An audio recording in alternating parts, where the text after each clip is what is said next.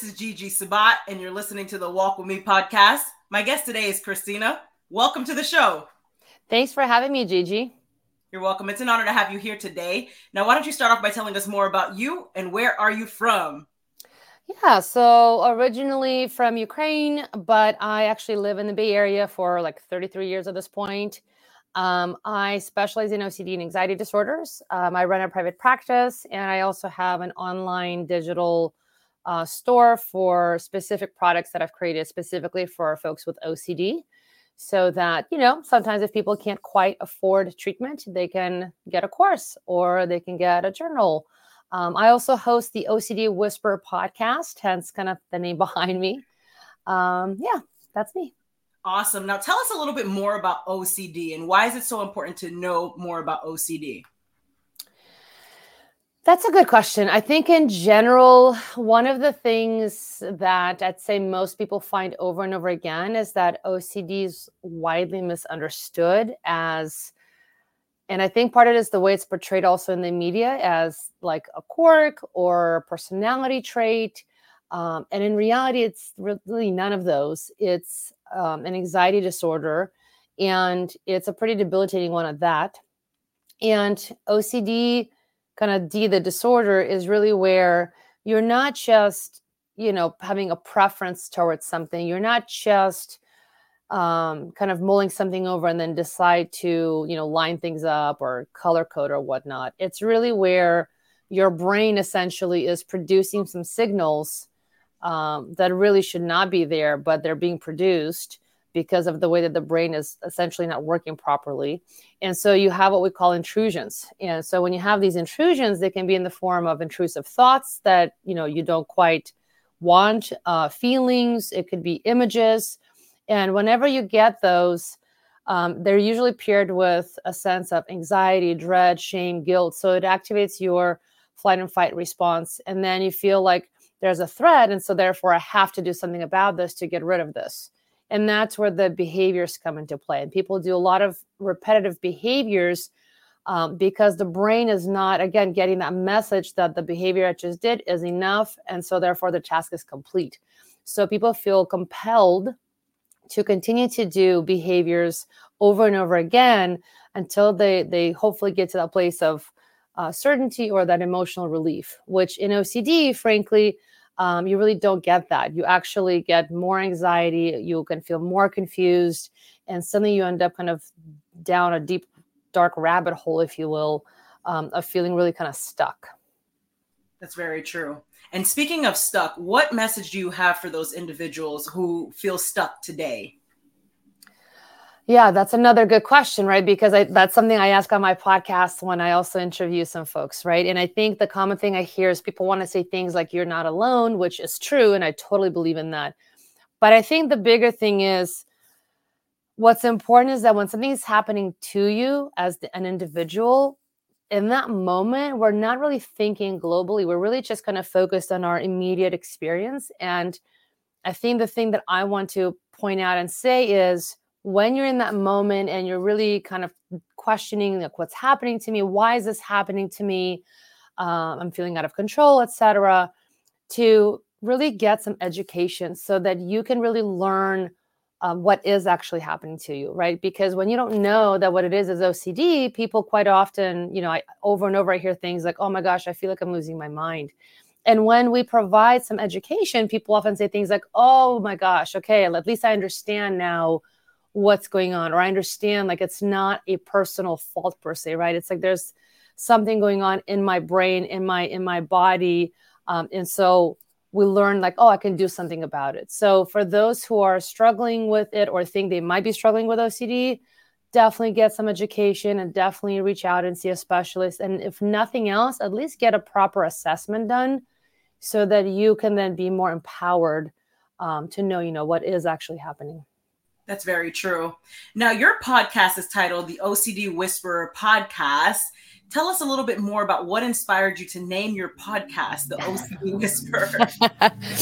you know, um, so really, it's I was working with this one family, and there was a kiddo I was working with, and the parent basically at, at some point kind of said, Hey, do you know that show, the the Ghost Whisperer? I'm like, Oh yeah, I'm familiar with it. And then the parent goes, My God, you're like the OCD whisperer. I feel like whatever you're telling my kid, like like they're getting it and there's some improvement we're having.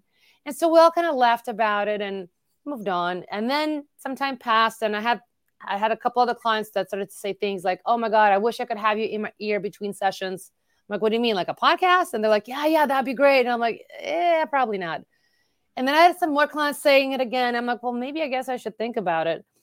So that's really kind of how both of these things came to be. It was really from my clients, and when I was thinking, what would I name it? Like I remember that because it was just such a, just such a cute, cool, funny, you know, way to be termed um, that I thought that was very fitting um, to have as a name. I love it. Now, tell us a little bit more about the major challenges that you faced in your life. You mean for like my own experiences? Yes, ma'am. Yeah. So I'm one of those people who, so I have OCD, I have lived experience. Um, I'm one of those folks who did not know this really until I'd say my late 30s. And so, you know, growing up in Ukraine, talking about mental health was definitely something you don't do. Uh, mental health was highly stigmatized.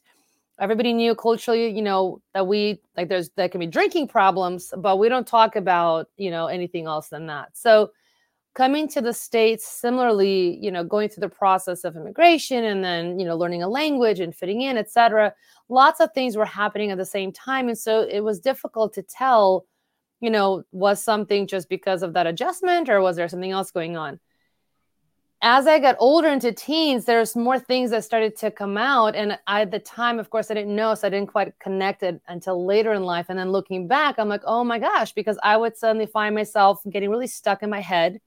Um, I would keep replaying things. Um, I try to analyze and reanalyze and reanalyze. And instead of getting clarity and resolution, I'd feel more confused. Um, I would have a really insurmountable kind of amount of feelings of guilt and shame that I would carry. Um, and then I, I learned later that there was something called relationship OCD, which is one of the kind of subtypes of OCD, which I had no clue that that was even a thing. Um, because again, what we see in the media is cleaning, lining things up. Um, so once I learned that, I started to realize that this was really kind of showing up not just in my, um, you know, r- like romantic relationship, but really even in my friendships, in my social circles um, and having this incessant doubt and incessantly, you know, wanting to um, constantly apologize, seek reassurance, and it's like no matter no matter how many times I would get that, I would still be like, no, but but are you sure? But maybe, but what if? And so that that process of that feeling of like this is not enough. I just I really just need to keep getting more and more to make sure, right? To have that certainty. Um, that was definitely happening. But again, I didn't know that at the time. So I just chalked it up to, well, I guess I'm insecure. And then, of course, you know, as I got older and then got into the specialty, right, a lot of things kind of fell into place. And I'm like, oh my goodness, this is this is what's going on. Okay. And then right, started to really learn to apply the different tools um, and start to progressively get better. Um, and I think like it's true for most people too, you know, when you're going through such turmoil and you don't understand what's happening, um, you know, at times using other things that I would say are probably not healthy or, or great things like um, going out too much with my friends because that was a way to distract, right? Because then I don't have to think, I'm trying not to think about this stuff. So um, there's definitely unhealthy habits that, that I engage in as a way to try to cope. Um, and I think all in all, when you really kind of go through this whole journey and come out on the other side and finally understand and recognize and all the pieces fall into place, I mean, it's, it's kind of profound, right? And you realize, man, I definitely know I'm not the only one. So, you know, this, yeah, this work just really spoke and connected to me. And so, and so here I am. That's very powerful. And what helped you overcome some of those unhealthy habits? Well, I'd say a couple of things. One is, like I just said, getting clarity on what I was actually dealing with and then applying the right tools. I'd say the second was definitely, um, you know, having really solid strong connections and and friendships where i knew i could really lean into them and not be judged or criticized and where i was completely accepted um, and really having that space to be able to kind of talk through things right because a lot of this is having to reorient yourself and gain new understanding about yourself and new awareness Um, and then using tools like exposure response prevention. Um, there's, as I learned those tools, there's a couple of, there's really one exposure style that I seem to really like. And then I was, um, I really was able to kind of master how to design a response prevention plan and, and put it into gear. So I, that really helped a lot.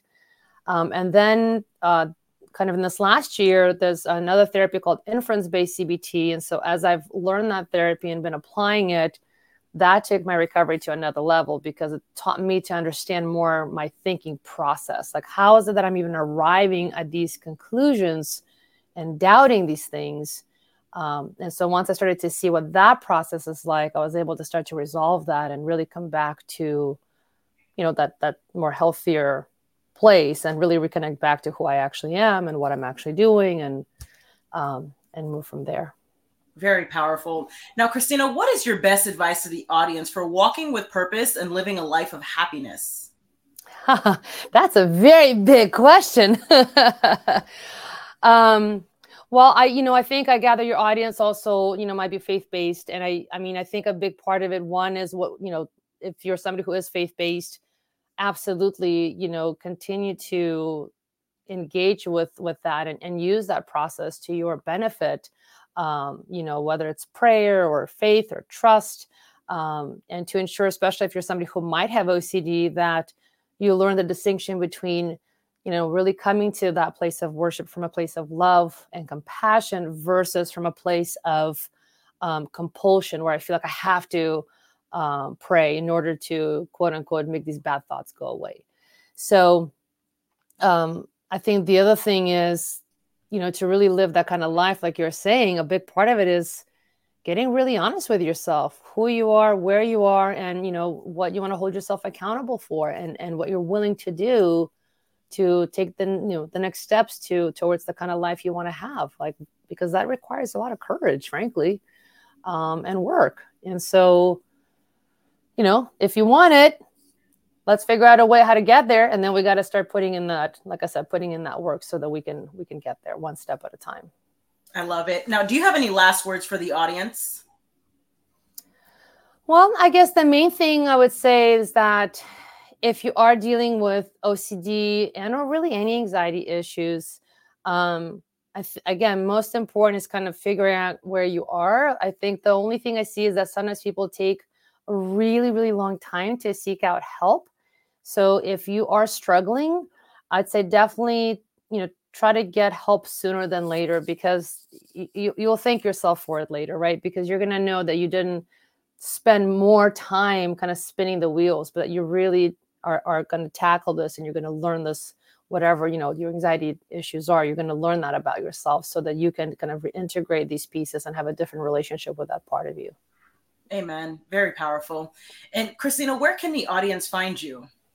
Um, they can go to um, the website online at ocdacademy.com um, so i have uh, courses on exposure response prevention icbt and a digital journal that i created specifically for folks who are struggling with ocd so that's one platform. And then, of course, um, you can uh, find me on any podcast platform, OCD Whisperer Podcast. Excellent. Ladies and gentlemen, make sure to check out Kristina on all of her social media platforms and her website. And Kristina, thank you again for being a guest on the Walk With Me podcast. Thank you, Gigi. God bless. You as well.